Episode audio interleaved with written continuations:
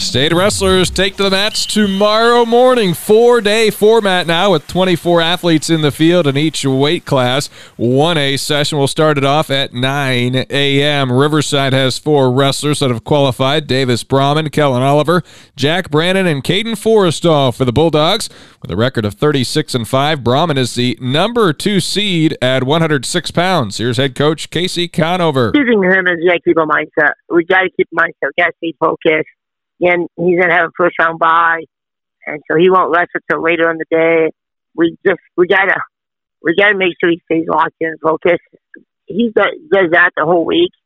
Uh, he could have a, great things are to happen with him. I mean, I keep talking all you know mindset, mindset, mindset with him, and that's the big thing with him, keeping him locked in.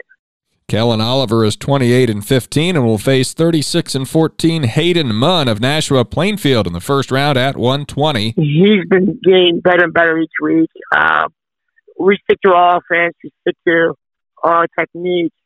Um, he can have a really good showing at state. Um, I like the draw we have. I mean, we sit in a good spot there.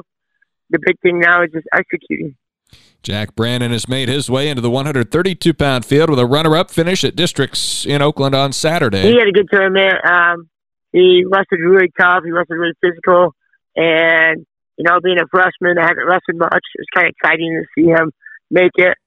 At 220, Caden Forrestall is seated 16th. He'll put his 23 and 12 record on the line against 40 and 11 David Smith of West Hancock. Just everything started clicking. You know, again, he's a kid that hasn't wrestled a whole lot just through you know, injuries and stuff like that. And the last few weeks, it it, uh, it started clicking for him, and that's the big thing with him is is just keeping what got him there, keeping his physicality.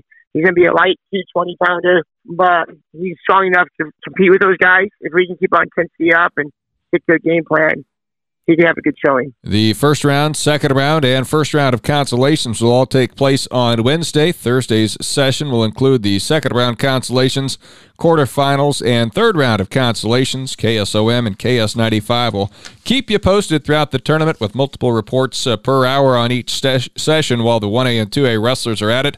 We'll also bring you some live play by play of the Atlantic matches on uh, Wednesday and Thursday and Friday afternoon from Wells Fargo Arena in Des Moines.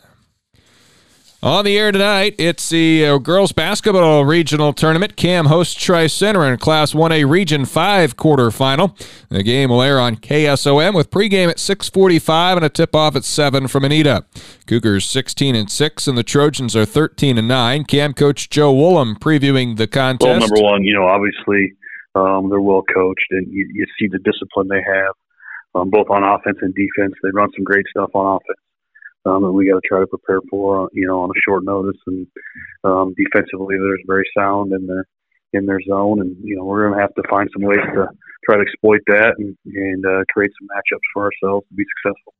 For Tri Center, they advanced to this game with a 63 29 win over West Harrison on Thursday. Coach Derek Sonderland. we got off to a little bit of a slow start, but I thought our kids uh, uh, were able to to find some energy and uh, you know and that. Started I think once we started hitting a few shots a uh, little bit of confidence gave us a chance to uh, start rolling a little bit better and and that. But I thought we moved the ball fairly well Cam's postseason opener was a 74-31 win on Thursday over Orient-Macksburg. They led 20 to 1 after one quarter and had four players score in double figures. They also totaled 25 assists on their 31 made baskets. Emma Fullman had 9 of them and Kira Nichols with 7. It was really good and the other part of that not just the ball movement too. We had girls cutting. Carly Dennis had, you know, three or four back cuts. Um, you know, that led to layup, and they got good passes from Kira, and uh, and Emma as well too. So we were moving well without the ball as well. Coach Woolham points to rebounding and controlling the pace as two big priorities tonight. We're to have to keep them off the glass. They're going to have a height advantage. Um, you know, so we're really going to have to make sure we rebound the ball well. Um, you know, we're going to try to to press and play up tempo. They maybe want to play a hair slower than we do. So it's going to be a battle of, of you know who can who gets the game playing at, at their speed. Uh, I think it's going to be important too. If we have to slow down and uh, you know, I think that really favors them. If we can get them to speed up, I think that favors us. Uh, Coach Sonderland breaking down Cam. Well, first and foremost, obviously, uh, Coach Woolham has done a great job with them. I think that, you know, you don't even get to stats. The first thing that jumps out at you is how hard those kids play. And, and uh, the fundamentals that those kids have. Um, like I said, I think those two combinations alone jump out at you right away, and, and that, and uh, certainly impressed me watching a little bit of film on them. So, um, but yeah, I think they uh, they've certainly got some good athletes as well right now.